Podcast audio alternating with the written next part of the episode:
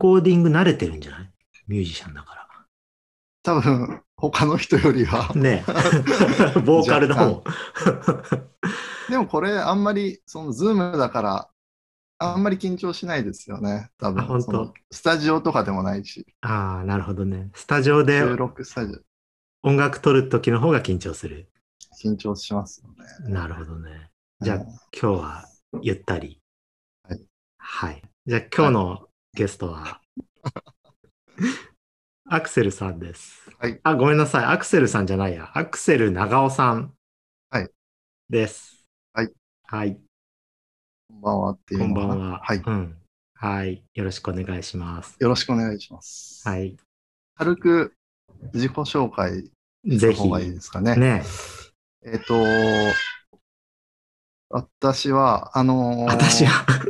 そう、20、えっ、と、20、20代、まあ、前半の、まあ、大学出てからか、大学出てからずっと、えっ、と、赤い疑惑というバンドをやっていまして、はい。だからもう20年ぐらいになるんですが、まあ、ずっと続けてます。それで、その間、あの、仕事はいろいろ苦労しつつ、えーアルバイトを転々としたりして、で、えー本当は音楽で食いたかったけど、うん。それはまあ、全く芽が出ず、うん。まあ、それはそれで、ある程度諦めがついて、うん。で、30代ぐらいになった時に、うん。本当に まあ偶然の流れでというか、加藤さんに、うん。確かですよ、赤い疑惑の CD を聞いてもらって、うん。ほんで、気流者でライブやりませんかって声かけてくれたんです。もうすごい良かったもん。赤い疑惑。そうですか。うん。そう。それで、気流者に行ったのがきっかけで、うん。ちょうどそれが2010年とかそれぐらい前後だと思うんですけど、うん。震災がすぐその後あって、うん。うん。で、気流者が、まあ、なくなるかもっていうタイミングで、割と気流者の周りの人たちと仲良くなっていたので、その後、共同運営に入るときに、あの、今、奥さんの、えっ、と、ピットと一緒に共同運営に参加したんですね。ねで、それで 10, 10年前か。で、そね。その間もまあうん音楽を続けながら、うん。まあなんとなく生きていくんだろうなと思いつつ、うん。やってきて、で、4年前に子供が生まれて、で、今に至るわけなんですけど、赤い疑惑はってどんなバンドなんですか？会議枠は、うん。そもそもまあパンクロックとかハードコアパンクが好きだった時期に始めたんで、うん。ロック全般好きだったんだけど、そのパンクスピリットが多分原点だったと思うんですけど、うん。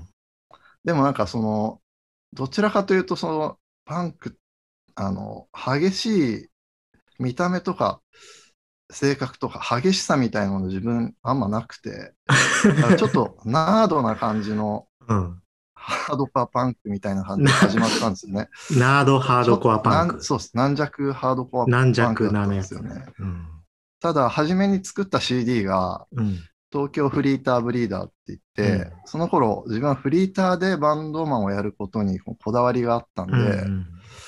フリーター、ただそのフリーターが社会的にはかなり、あの、周りのお家族や親戚とか、なんとなくこう、蔑まれて見られるものだったんだけど、うん。そういうのに対しての反発があって、そういう気持ちは、うん。きっと、その、いろ、あの、世の中のフリーターの人たちみんな抱えてるだろうと。うん。うん。だからフリーターでも、下を向くなみたいな。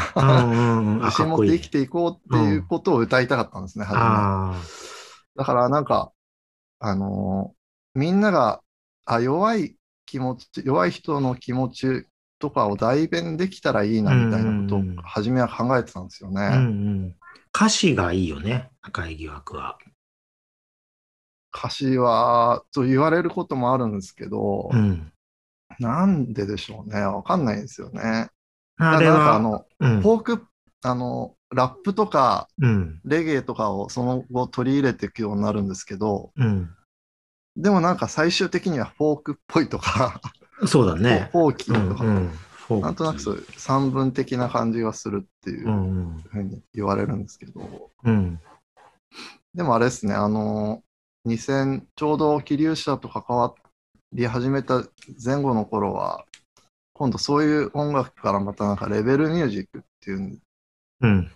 くくりのものにかなりその頃は惹かれていたので、うん。まあ反体制的な内容の詩を作るように、まあなんか多分意識的にそういうふうになってたと思うんですけど、うん。ただ今はまた 違う境地に今、突入してる違う境地に。赤い疑惑は、今日の話にね、つながる。赤い疑惑はまだ続いてるんですか？そうなんですよ。子供がね、えっと、上の長女が生まれるときに、ちょっと自分、テンパりすぎて、うん。バンドやめるって言い出し テンパりすぎて。た。ちょうどまあたまたまその時赤い疑惑と別にアクセル長尾と焚き火楽団っていう別ユニットを指導させてたんですよね。うん。そっちは5、6人のあのメンバーでやってるやつだったんで、うん。もうちょっとなんか音楽性的にも広がりがあったんですけど、うん。そっちがあるから、なんか赤い疑惑、さもういいかみたいな。そうですね、なんかむ子供が、おうん。親父、赤い疑惑っていうバンドやってたらちょっと恥ずかしいんじゃねえかと、なんか本当に どうしようもないネガティブなことを考えたりしてて、うん。いろいろ、そうですね、なんか迷ってましたね、その時。で、ただ、子供が生まれた、生まれるぐらいの時に、うん。あの解散を決意して、うん。メンバーと共有してたんですよ。メンバーに。反対されながら。うんただその、えっ、と、子供が生まれた後のライブをやったら、うん。うん。このバンドは素晴らしすぎるって自分でまた、また思って。これを解散させちゃうのはもったいないんじゃないかって思い直して、で、あの、ごめん、もう一回 やりましょう。あ、そうなんだ。感じでへ続いてるんですえ。よ。へえ。本当やめなくてよかったなと。あ、やめなくてよかった。赤い疑惑はさ、聞こうと思ったら、今どうしたらいいの？あ、えっ、と、音源は CD うでん作ってるんですけど、4枚ぐらい。うん。えっ、と、1枚だけ廃盤になってる 2, 2枚目の東京ファミリーストーリーっていううん作品があって、それだけちょっとあの、サブスクリプションですか？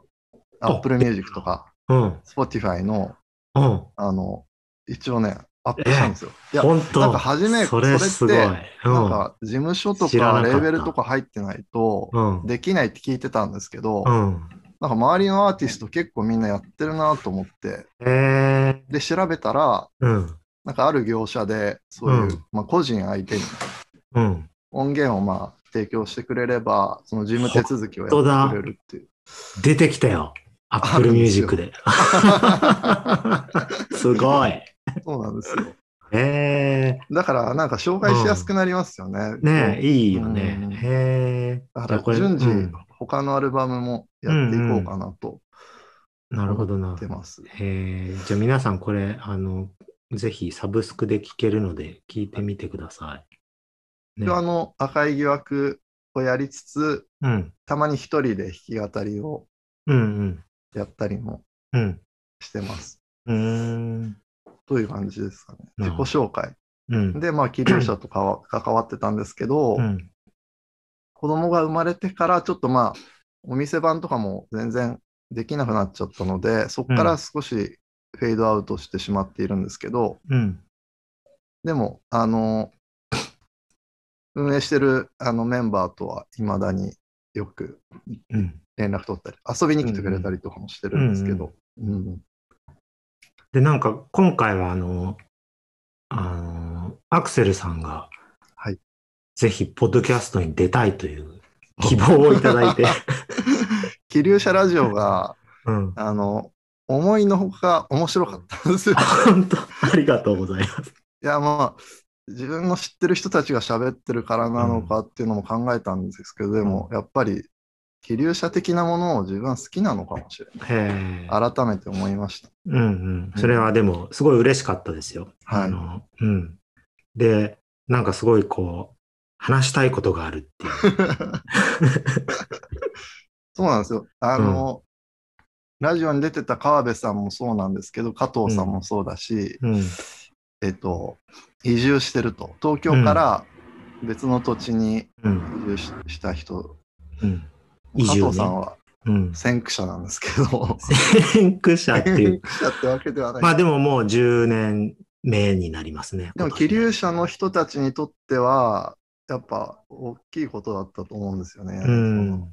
で、あの時期、震災、やっぱ震災きっかけはすごいでかかったんですけど、そうですね。僕はそうですね。あの、バンド界隈の人でもかなり多かったんですよね。うんうんうん。行ったり来たりで、結局行ったままの人も多いし。うんうんで、そう、今回、その、このラジオでちょっと話したいなと思ったんだけど、まあ、うん気流者でも、あの、まあ、カウンター、オルタナティブな生き方ってことで、うん。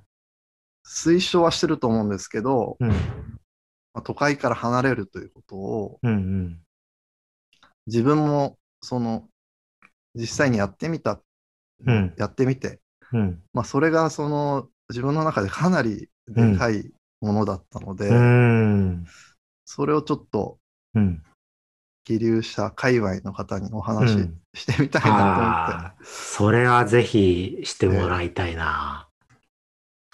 それで加藤さんにメールをしてしまったというね、自分も出たいんですけど、うんうん。その話しましょうよ。はい。で、えっと、移住はいつしたの？移住は、えっ、と、去年のうん。3月にうん。今住んでる家を買ったんですよね。うん。突然。でもなんかそれに至る 至るまでがあるで、でしょ？至るまでの、うん。えっ、と、経緯をまとめます。長くなったらごめんなさい。えっ、と、その前の年の11月に、うん。この自分が引っ越した埼玉県のうん小川町っていう場所なんですけど、うん。小川町っていうのは東武東上線の、うん。えー終点の駅です。池袋からうん。70分ぐらい電車で、えっ、と、北西に70分ぐらい行ったところ。で、その小川町っていうのをうん。うん。去年、一昨年一昨年の11月に初めて知ったんですよね。うん。で、その時に、えっ、と、友人のうん。バンドマンで、うん。サリカミっていうレゲエバンドがいるんですけど、うん。そのバンドのギタリストで、えっ、と、ヒーペリーさんっていう人がいるんです。あの、リーペリーに似てるからヒーペリーなんですけどヒーペ、はい、うんヒーさんって言います。ヒーさんうんがうん。小川町に、うん。あの、家を買ったらしいと。いう話を聞いたんですよね。うん。で、まあ、ヒーさんとはあの友達だったんですけど、うん。そのじ、えー、一昨年の11月にヒーさんの新居で、うん。まあ、うちは、あの、うちうちのパーティーをやるので、うん。長尾くんも来ないって言われたんですよね。うん。で、うちの家族で、そのお祭りに参加したんだけど、うん。まあヒーさんの買った家っていうのは、まあ、それは素晴らしかったんですよ。あの、ええ。うん。山、山、山あいの、うん。あの、ポツンと一軒家ってあ,、うんあるあの、まあ、詳しくないんですけど、うん。まあ、とにかく、村の集落の切れ目っていうか、奥の方の山あいのうん。ポツンとした家をええ。買ってて、うん。で、そこに遊びに行って、うん。まあ、めちゃくちゃいいとこじゃんってなるんですけど、うん。うん。さらにそこで、えっ、と、ライブとうん。機材持ち込んでライブやって、うん。で、まあみんな、みんなで持ち寄りの美味しい食事なんかを食べて、うん。そういうあのパーティーがあったんですけど、それでぼ僕と、あの、奥さんのピットが、うん。まあピーンと来ちゃったんですよね。ああ。よかったんだ。よかったんですよね。うん。で、それまでにもやっぱり、その震災きっかけで地方に散ってた友達のお家とか遊びに行ったりで、うん。田舎暮らしのなんていうか良さっていうか、うん憧れっていうのを、あの、溜め込んでたんですよね。あの、じわじわ来てて、じわじわ来てて。た、だ、二人とも、うん。なんかその、都会から離れたところに住みたいっていうのがあったけど、僕の中では、うん東京はやっぱり友達が多いから、うん。東京からあまり離れたくなかったんですよね。うん。で、東京の青梅とか、うん。八王子とか、うん。まあ、あのあれぐらいの距離感の場所で、うんちょっと物件情報とか見てたんだけど、うん。まあ、こんぐらいの金額するよなとか言ってたんで、小川町のひいさんのところはうん。500万で買ったと。うん。で、500ボロすっげえボロボロの家なんだけど、うん。その代わり、前、この前に見える山と、うん。こっちの山と、うん。田んぼと畑がついてきたって 言われて、うん。えーってなったんですよ。うん。で、その500万って自分が想定してた東京都の東京都下の中古戸建て、うん。1000万円台ぐらいなんですよね、やっぱり。うん。それの3分の1ぐらいじゃん。うん。これでこんなとこ買えるんだってなって。そこからちょっと火がついて、すぐ小川町の物件情報をネ,、ネットで探ったら、うん。すぐにこう今俺が住んでる家が出てきたんですよ。もういきなり？いや、これかなりの流れで、えーあの、もう一回、そのひいさん家にうん年明けに新年会でい行くことになってたから、ピットとその時に内見しちゃおうよっつってうんうん。見つけた家で、うん。売り値はね、690万だったの。うん。で、まあ、僕らはあの、いわゆる新築のあの、石膏ボードとか壁紙みたいうなんお家が好きじゃなかったんで、うん。今住んでるような日本家屋っぽい障子とか畳の家っうん。ていうのが、うんまあ、あんまり掲載されてるのも珍しいしで、うん。で、1月に内見で一発目で行ったら、うん。実際は写真よりも良くて、へ結構ハマっちゃったんですよね。うんうんやばいやばい、どうしようみたいになってきて。ー ただ、じ自分内見の1軒目だったんで、うん。あの奥さんにもうちょっと、とりあえずここはすごい良いけど、もうちょっと見てみないっつったら、うん。なんか奥さんにちょっとキレられて、うん。玄ちゃんって、玄ちゃんって呼ばれてるんですけど、うん。玄ちゃんあの家住みたくないの？みたいな感じになって、他の人に取られたらどうすんの、積極的だね。うそう、景色版でというか、責められて、そっか。これででも自分が他の物件見てる間に、あの家取られちゃったら自分のせいなのか、考え出したらちょっと怖くなってきて、うんうん。それでもう翌日、やっぱりあの家にしようっつって、うそっからもう話を進めちゃったんですよね。えー、すごい。で、結局、うん。えっ、と、690万だったのが、うん。えー値引き交渉で580万になって、すごい。へえ。でそうですね、俺はその時は、あの、東京の、あの、会社で働いあの、うんずっとバイトだったのが、珍しく4年間正社員でう働んけてたんですよ。うん。それで、これならローンも組めるんじゃないかといううことで、んうん。審査したらローンが通って、本当だ。そうだね。で、守備よくというか、急激に、うんえっ、と、去年の3月に家を買うことになって、へえ。でもさ、はいその、田舎暮らしいいなと思ってて、うんまあ、たまたま最初、最初っていうか、その友達の家に行って、うんうんいいなと思ったとしてもさ、はい。別にそこの、そこの同じ場所に住まなくてもよかったわけ。あ他の地方とかは考えなかったの？あ、あの、すごい下心なんですけど、うん。あなんこの、ひいさんが買った家はもう素晴らしいんですけど、うん。もしこのそばのに住めば、最悪このひいさん家に来て遊べるんだと思ったんですよ。遊べるよね。うん。山遊びができるし、みたいなことも考えたのと、あとは、えっと、その小川町をひいさんに紹介したまた別の友人がいるんですけど、うん、共通の、ひいさんと僕の共通の友人がいて、うん。その彼女に、あの、小川町、東京まで通えるよって言われたのが結構でかかったんですよね。うん。うん。それなら、うん。あの、仕事、お金の心配をしなくていけるんじゃないかと。うん。それで割ともう前向きになっちゃって、うん。あと小川町が、まうん。あ、あの、いわゆる日本のどこにでもあるような里山だと思うんですけど、うん。すごい雰囲気がよよくて気に入っちゃったんうですね、多分。ん。うん。彼女と。うんうん。で、友達家族がいたっていうのもすごいでかいのかうな。ん。大きいよね。はい。うん。そういう感じです。えー、すごい。じゃあ、結構トントン拍子だったね。すごい勢いだったから、うんうん。自分もなんかずっと興奮状態だったんですよ。うんきょ去年、前半。そう、その直後にコロナがああ、そう大か。騒ぎになったんですよ。うんうんうん。だから、なんかコロナ移住って言葉がその後出てきたんですけど、うん。自分たちはそんなん知らずにというか、うん本当にタイミングよく、そうだね。へえ。あのエクソダスですね。ああ、本当だね。よかったねはい。うん。あ、で、引っ越したのは？何月だ？引っ越したのは、えっ、と、ちょうど2人目の次女が去年生まれたんですけど、うんえっ、と、5月に生まれたので、うん。奥さんが実家の山形に帰るっていううん段取りがあったんです。うん。で、その新しく買った今のお家は、お風呂がちょっとリフォームが必要だったので、うん。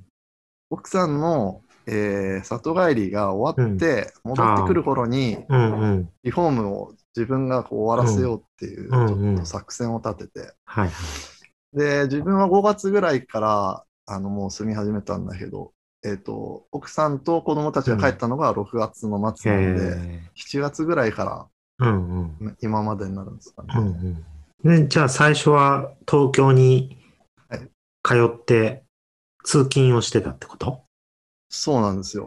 うん。通勤してて、で、なんかコロナ、あの、騒がれ始め、緊急事態宣言とかが4月に始まって、うん。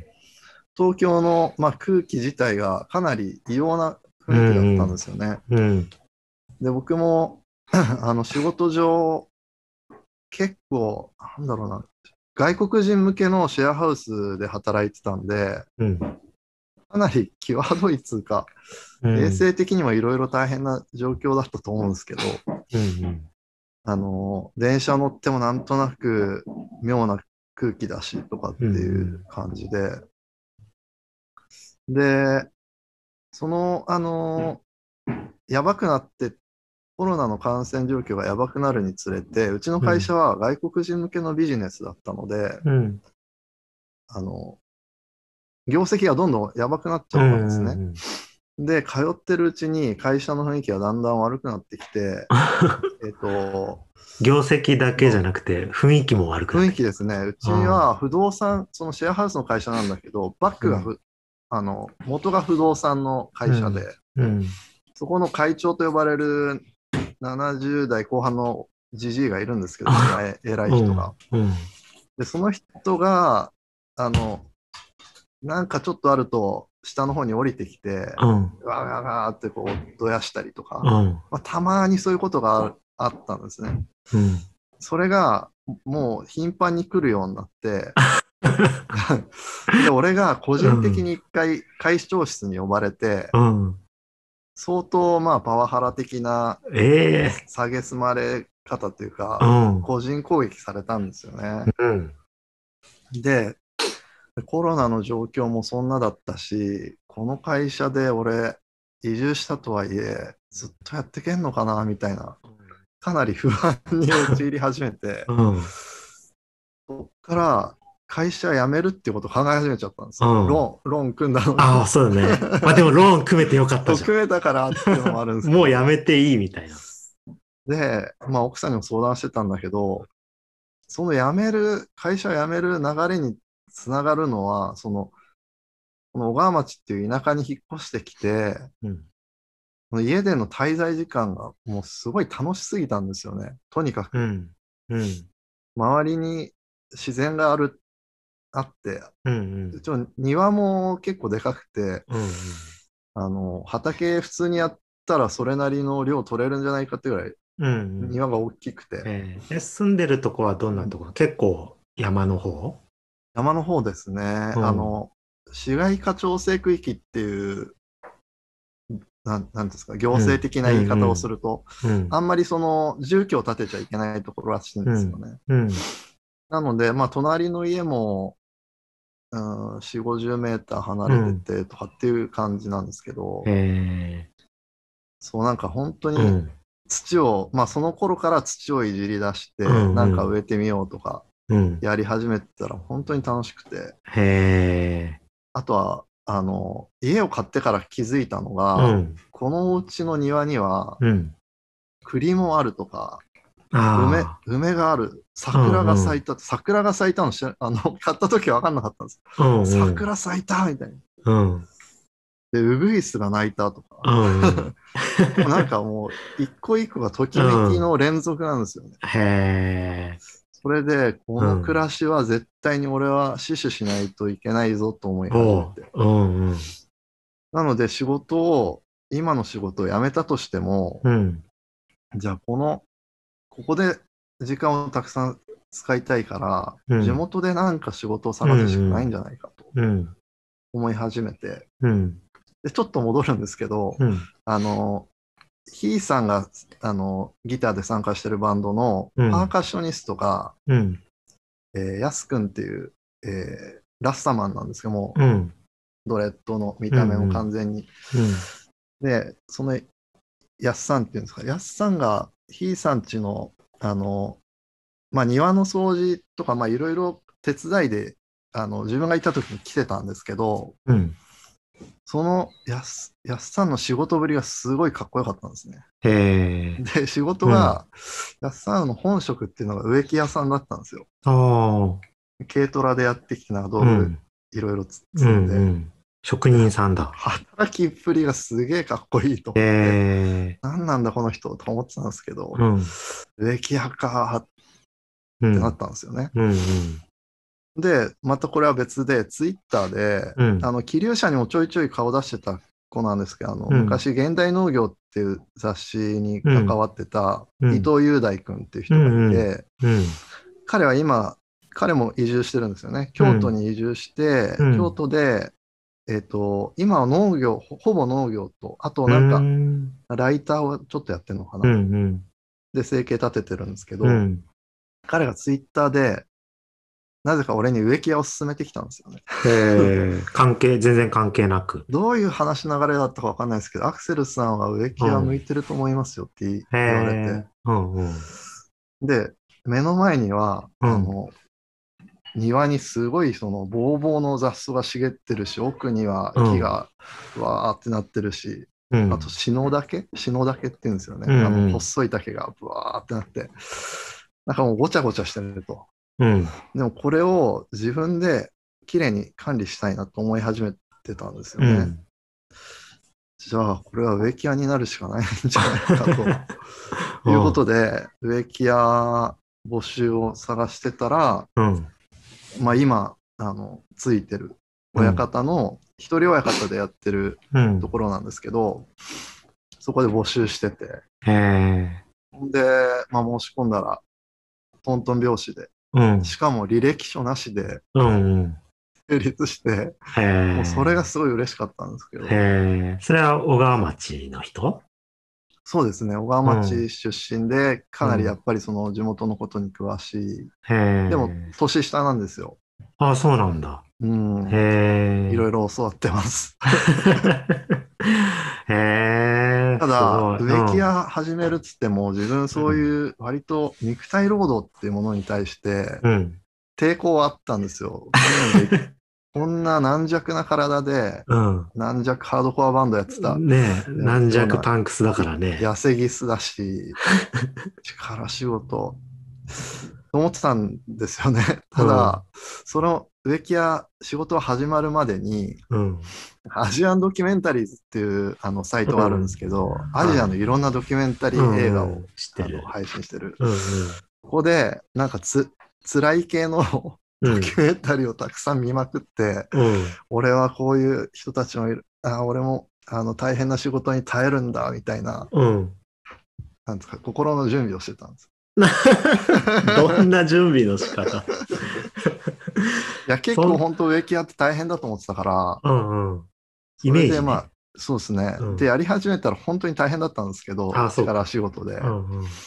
暑いし、まあ、外仕事だしで。うん。ただ、やっぱりなんか、自然と格闘してるっていう、草刈ったり、うん。木切ったりしてるので、うんなんか喜んでる自分がいなんかいるいるんですよね、うん、どっかで。うん、大変だけど、これはなんかやれるぞってなって。うんうん、で、結局今までえうまいことを やれてるんですよね。だから本当に東京に、それまでは東京まで電車通勤だったんですけど、うん、今は親方の軽トラで一緒に動いてるんで、電車に乗らなくなっちゃったんですよ。そうだね。それもすごいうんメタモルフォーゼというか、こんなに世界観変わるんだってなっちゃって。うん結構急激だったね。じゃあ、その、小川町と出会って。家を見つけてもう家買っちゃって、はいで、仕事まで変わってっていうのが、そうですね。一年ちょっとの間で。そうです。うん。うん。そういう、でもだんだんその、この田舎暮らし楽しいんだけど、それで植木屋さん始める前、ちょっとそのプー太郎の期間が1、2ヶ月あったんですけど、うん。その間に東京の友達を結構呼びまくったんですうよね。ん。で、遊んでって、それも最高だったんですけど、うん。ただコロナだしとかであんまりその遠慮する人とかも多くて、うん。で、東京の友達、やっぱりすごい多いから、そういう人らにもっとなんかアピールしたいなって、うん未だにずっと思ってるんですけど、うん。今日その、ポッドキャストで、うん。ちょっとその、主張したかったのは、移住の勧めというか、田舎暮らしの勧めっていうのを、うん。まあ、自分はそれまでは躊躇、どこかで躊躇してたタイプだったので、きっとなんかその聞いてくださってる方の中でもうん。憧れというか田舎暮らしに対してっていうなんかうんうん思ってる人は結構いるんじゃないかと思って、うん。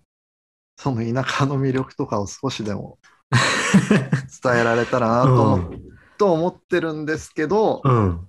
でも実際やっぱり東京の友達とかのことを考えるとただうん単純に、あの田舎最高だぜとかっていうふうに言っても説得力ないしとか、うんうんなんとなくあの東京を離れて田舎で楽しんでるっていうことに対する後ろめたさみたいなものを、なんかちょっと感じつつでもそれでも俺やっぱ今ものすごいうん。あの楽しいので、うん。うん。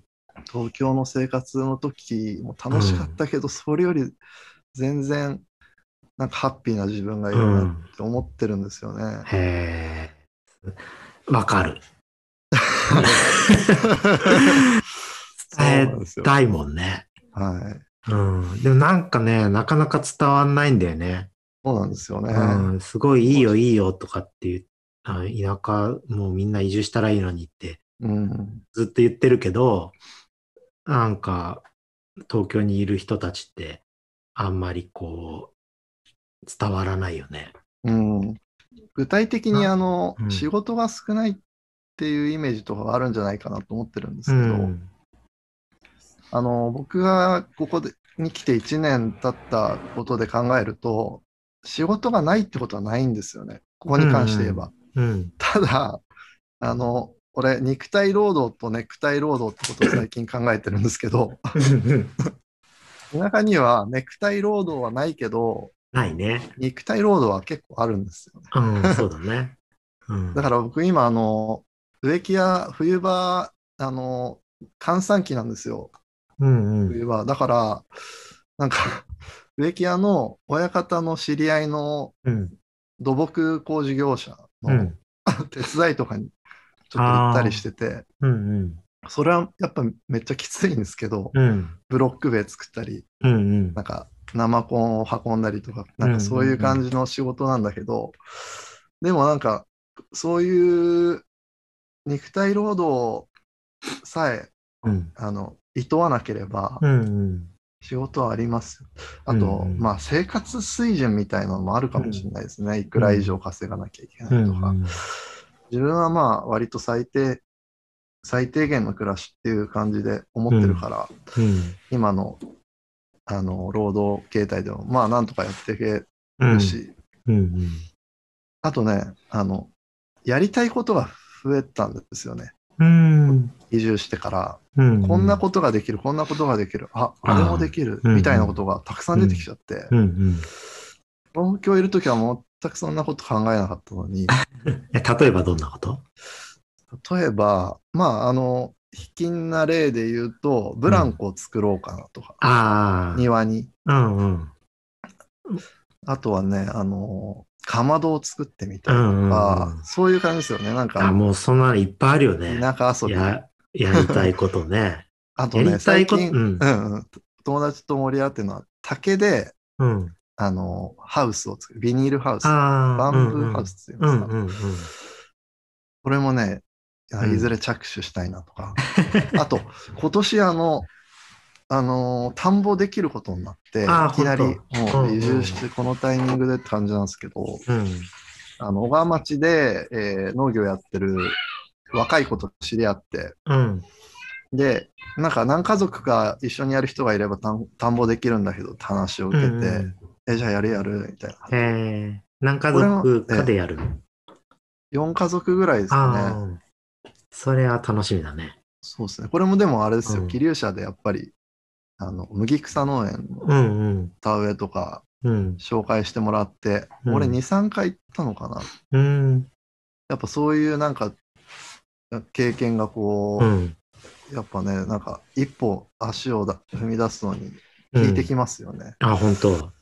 ええ。小川町は有機農業をやってる人も多いんだよね。そうですね。えっと、うん本の、本の話、忘れてます本の話してませんでしたね。えっと、うん。今回その写真で送った分で、はいえっと、金子義則さんうん。の本がはい。ちょっと大きめなうん。A4 サイズかな。図解の、まあ、うん有機農業のやり方、金子義則さんっていうのは、あの、有機農業の割と多う分、さ先駆者というかパイオニアみたいな人うんで、結構有名だと思うんですけど、うん。この方が小川町うん。でやってるんですよね。うんうん。なので、小川町に金子さんの農業をこう勉強しに来る人とかが毎年たくさんいたうんり、うん。金子さんの弟子筋に当たる人がまたあ新たにこう他のうん研修生を受け入れたりとかで、結構やっぱり有機農業とか自然の農業をうん。志してやってる人たちが多いっていうのは、まあ住んでみるとかなり、うん。あの実感できてうんうん。知り合う人知り合う人みんなはなんか作ってんなあ、みたいな。ええ、それは楽しいん。ですよね。うんうん。だからなんか、やり方とかも、なんとなくいろいろ情報が入ってきたりとか、うん思ってた不安っていうのはほとんどなんかどんどん解消されていくんですよね、田舎うんうん暮らし。楽しいです。で、その、うんあ、金子さんの本ですよね。うん。あと、それと一緒に並べているのが、うんえっ、と、川辺さんがこのポうんッドキャストの時に紹介していたうんうん人類、人類対比化計画。うん。これは、えっ、と、この本を出版してる工芸社っていううん。出版社の、えー小谷淳二さんという方と、うん。先ほど紹介したその小川町に引っ越すきっかけになった、えーとうんひーさん、ひーさんの仲介で僕はその小屋さんと知り合ったんですよね。うんうん。で、話が盛り上がって、最近出した本だからっていうんで、借りたのが、うんえっ、と、あいただいたのが石川三四郎、これも川辺さんがうんうん。紹介してた石川三四郎の魂の同士ですかうんね。うん。で、この魂の同士で、まあ、面白いんですけど、アナキスト、まあ、大杉栄とかと同じ時代のアナキストで、うん。ただ、あんまりスポットライトの当たらなかった人。俺は、うんうんあの、この本読むまでほとんど知らなかったんですけど、うん。ただ石川三四郎がデモクラシーのことをうん。ドミン生活ってうんうん。訳すんですよね。うん。で、この言葉はすごいかっこいいなと思思ったんですよ。で、ドミン生活かってなってたら、このさっきの、えー魂の同士を、えーうん石川三四郎の本出版してる小屋さんとうん。会って話したときに、うん。ちょうど俺が、えっ、と、友達から、うん。えーともらったジンで、これも写写真送ったんですけど、要解読ってひらがなで書いたやつ。うん。これは、えっ、と、ジンで、こここ、に、ドミン生活流動体って言葉が出てたんですよ。うん。で、俺は初め、石川三四郎のことを知らずに、うん。ドミン生活流動体かと思って、うん。なんてかっこいい響きなんだと思ったんですよね。うん。うん。なんとなくアナアナーキーな感じもするし、うん。その土っていう部分と、ドミンっていうのなんかパンチあるなっていうんで、あの、結構引っかかってたんですけど、うん。その妖怪読っていうジンジンをうん。小屋さんと話してたら、小屋さんはそのアナキスト文献センターを引き継いでるかな、えっ、と、静岡の富士宮にあるっていうんですけど、うん。アナキストの話かと思って、妖怪読っていうジンが、ちょっとあ、アナキズムになんとなく匂いがしたので、こんなジンがあるんですけど、小屋さんに渡したら、うん。えーって言って、それを、あの、読んでくれて、うん。そしたら、このドミン生活流動体のそのドミン生活っていうのは、石川三四郎のうん。言葉を聞いてるんだよってことで、その後、小屋さんとこの妖怪読のうん。を書いてる吉野桃子さんっていう、うん。すごい話がちょっとややこしくなってきますけど、吉野桃子さんっていう方とうん。小屋さんがなんか、ちょっと交流したらしいんですよね。自分がその陣を渡したきっかけで。で、この、えっ、と、吉野桃子さんは、えー直島、えー豊島、うん。瀬戸内海のどっかの島でうん。東京から移住して、うん。で、養鶏を始めて。自然卵を、うん。えっ、と、売って、うん。ここをしのいでるみたいな人なんですけど、うん。うん。このジンがまた結構面白くって、へなんつうのかえ。な、理屈っぽくうん。もあり、でも、うん、なんかタッチが面白いなと思ってたんですけど、うん。なんかその流れもありつつ、そんな出会いとかもありつつ、うん。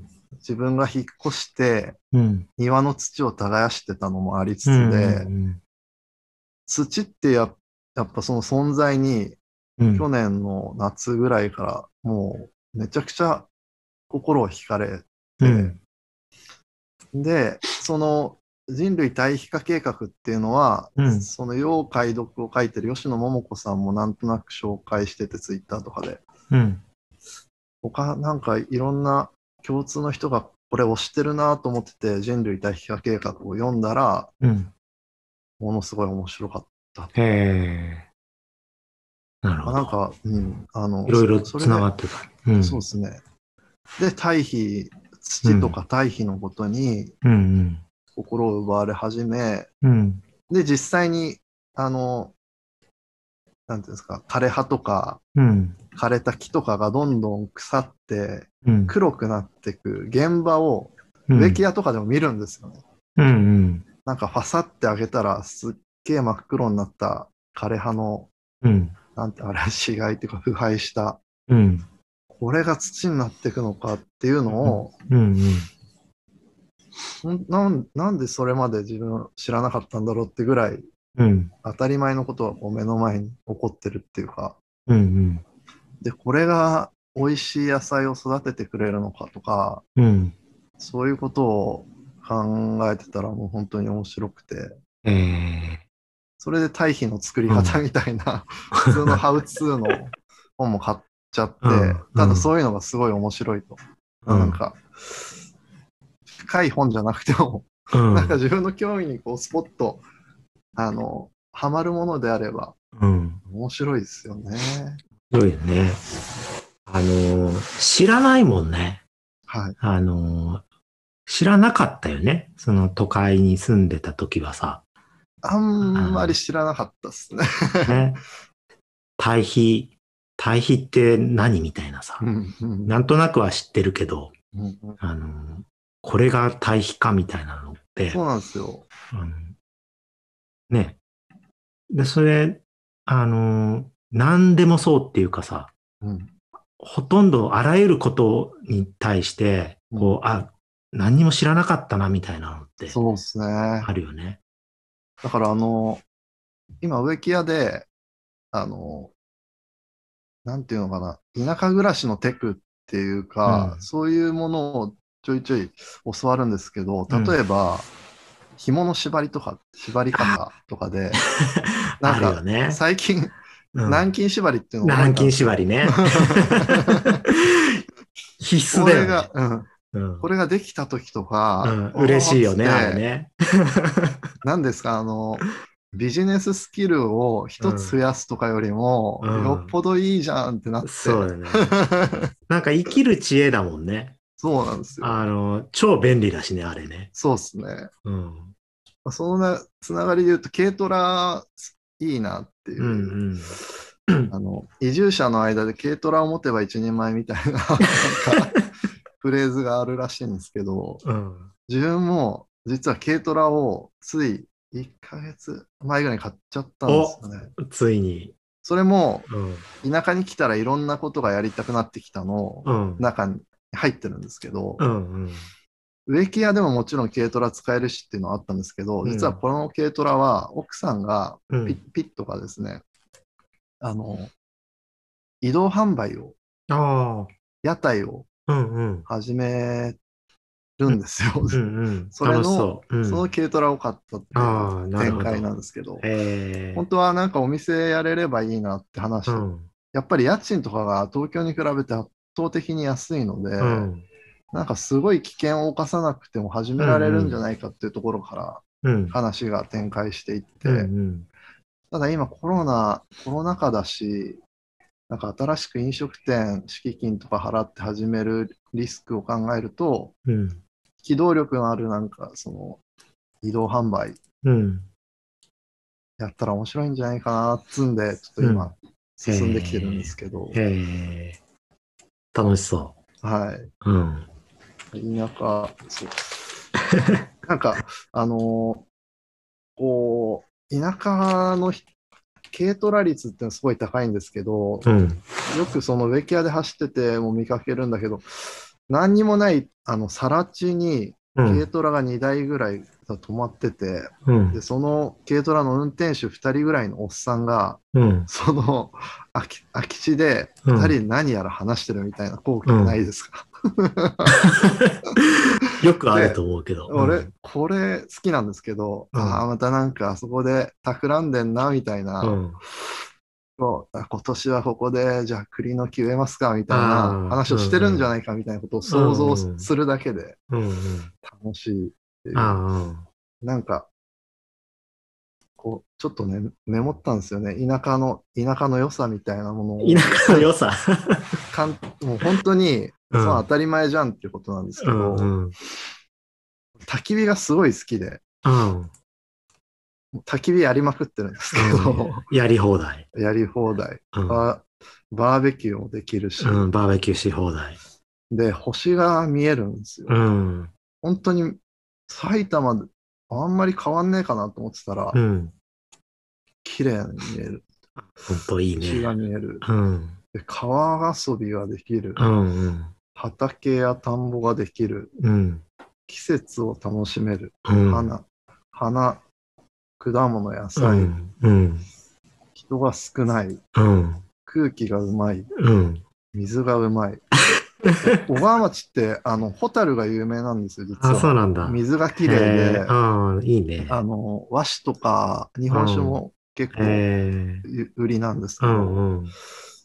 水、あの、水最近山の水とか、うん井戸水とかを汲んできて、それを飲んだりしてるんですけど、うん。いろんな力仕事を始めたの、なんか体を動かしてるのもあるのかもしれないけど、めちゃくちゃ体調が良くて、ああ、へえ。俺ずっと20年間ぐらい52キロだった体重がうん。56キロぐらいだったんですよ。健康的になんかこう。肉もついて、うんうん。さらに日曜大工ができる。大きな音で騒いでもほぼ問題ない。うん。うん。車での子育てがめちゃくちゃ楽。うん。これ結構でかくて。東京、でうん。割とこう積極的に遊ぶ方だったから、うん。あの子供を連れ回して電車に乗ったりとか、あのうん。バギー引っ張ったりとか、大変だよね。あれ思い返すとめちゃくちゃ大変だったなと思うんですけど、うん。この車社会のやりやすさっていううんか、すげえなって、うん。まあそんなこんなで、こう、いいことばっかりだ。パッとそうなんですよ。うんうんだから本当にみんな来てほしいなと思ってるんですよね。いいな。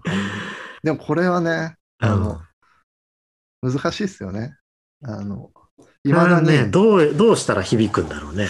これ、えっと、長野の、まあ、バンドつながりで知り合った人なんですけど、飯田っていうところに古着屋さんをやってる友人がいて、うん。うん彼は、あの、町の若い子と常にそのお客さんとして交流があるから、若い人の話をよく聞くらしいんですけど、うん。あの、未だに東京に対する憧れっていうのはうん。衰えてなくて、え、そうなの？って俺聞いたんです。こんな、こういうコロナとかね、こんな状況なのに、そうなんだって聞いたら、うん。いや、むしろ前よりあの強くなってるかもしれないですとか言ってて、そうか、東京って地方の若い人にとってどういうふうに映るんだろうっていう、でも、ねえ、変わってないってことみたいですよ。うん。うん。そうなんだ。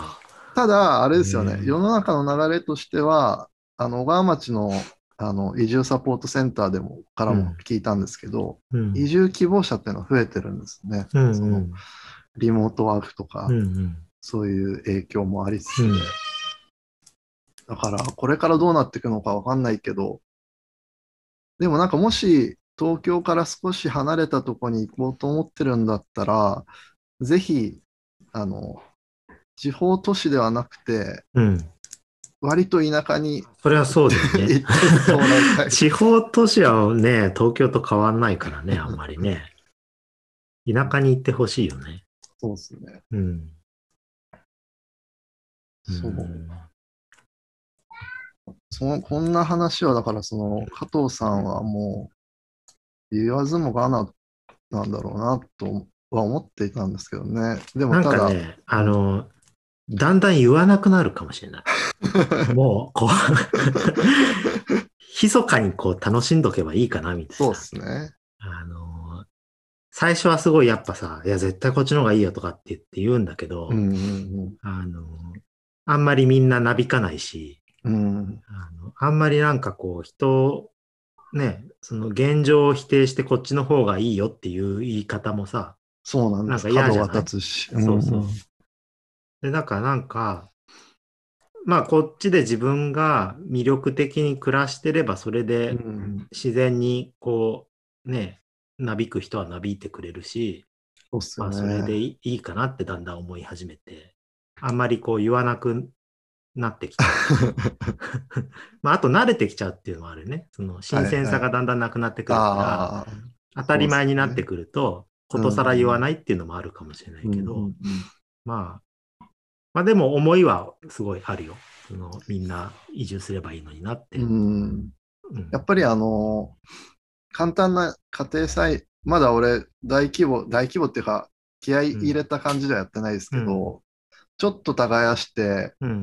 野菜植えて、それがその収穫できた時の、なんていうかこう、充実感っていうか、それが美味しかろうがまずかろうが、うん。なんかもう自分で作ったもので腹が満たされてっていうのもすごいいいですよね。ねいいよね。うんうん。こんなシンプルなことなんだって感じなんですけど。あとなんかその、あの、やるべきこと、やらなきゃいけないことっていっぱいあるじゃない？その、さっきやりたいこといっぱいあるって言ったけどさ、うんうんやらなきゃいけないこともいっぱいあって、いっぱいありますね。ね、草刈りとかさ、そうそうっす。薪割りとかさ、なんだからなんか退屈ではないんですよね。むしろ忙しい忙しい。忙しい、すごい忙しいの。で、だけど、それはさ、すごくこう、生きることに直結してるっていうかそうなんさで、すよね。その、わざわざお金を返さずとも、生きる仕事をしてるっていうことで、うんで、なんかそう考えると、その働くこととかさ、うん仕事とはみたいなこともさ、だんだん変わってくるよね。そうですね。なんかその自分が生きるのに必要なことをやってるだけみたいな。そうですね。ねだから、あの、ここに住んで一まだ1年ですけど、あの、老後みたいなことの考え方が結構、あの、変わったっていうか、うん。あの、やっぱ会社勤めとかしてると、その、定年とか引退とかみたいなことを、そう、想定するじゃないですか。うんうん。でも今の生活をしてると、そういうことはないというか、ないよね。やることは多分変わってないだろうな、みたいな。うん。でもそれでいいやって思えるっていうか、うん。はね。うんこれ、どれぐらい話しました？そろそろ1時間ですねで。すよね。あそうあの、加藤さんにはちょっと事前にお伝えしたんですけど、田舎に来て、うん。うん。えっと、こう、この楽しい気持ちをうん。伝えるのは大変だっていう話もうん。今したんですけど、うん。じゃあ、それを歌にしたら、あの、少しは、なんていうのかな、うん。ちょっともう、あのユユーモアというかね、うん。を思って、えっと、田舎ブルースっていう曲を最近 作ったんですよ。で、それ、まあ、もちろん誰にもまだ聞かせたことはないんですけど、あ、そうなんだ。えじゃあ、初公開？そうですね、それをちょっと、うん今ギターを取ってやってみようとやっいいですた。ぜひ。やっちゃって、うん。いいね。あのじゃあ、ぜひ。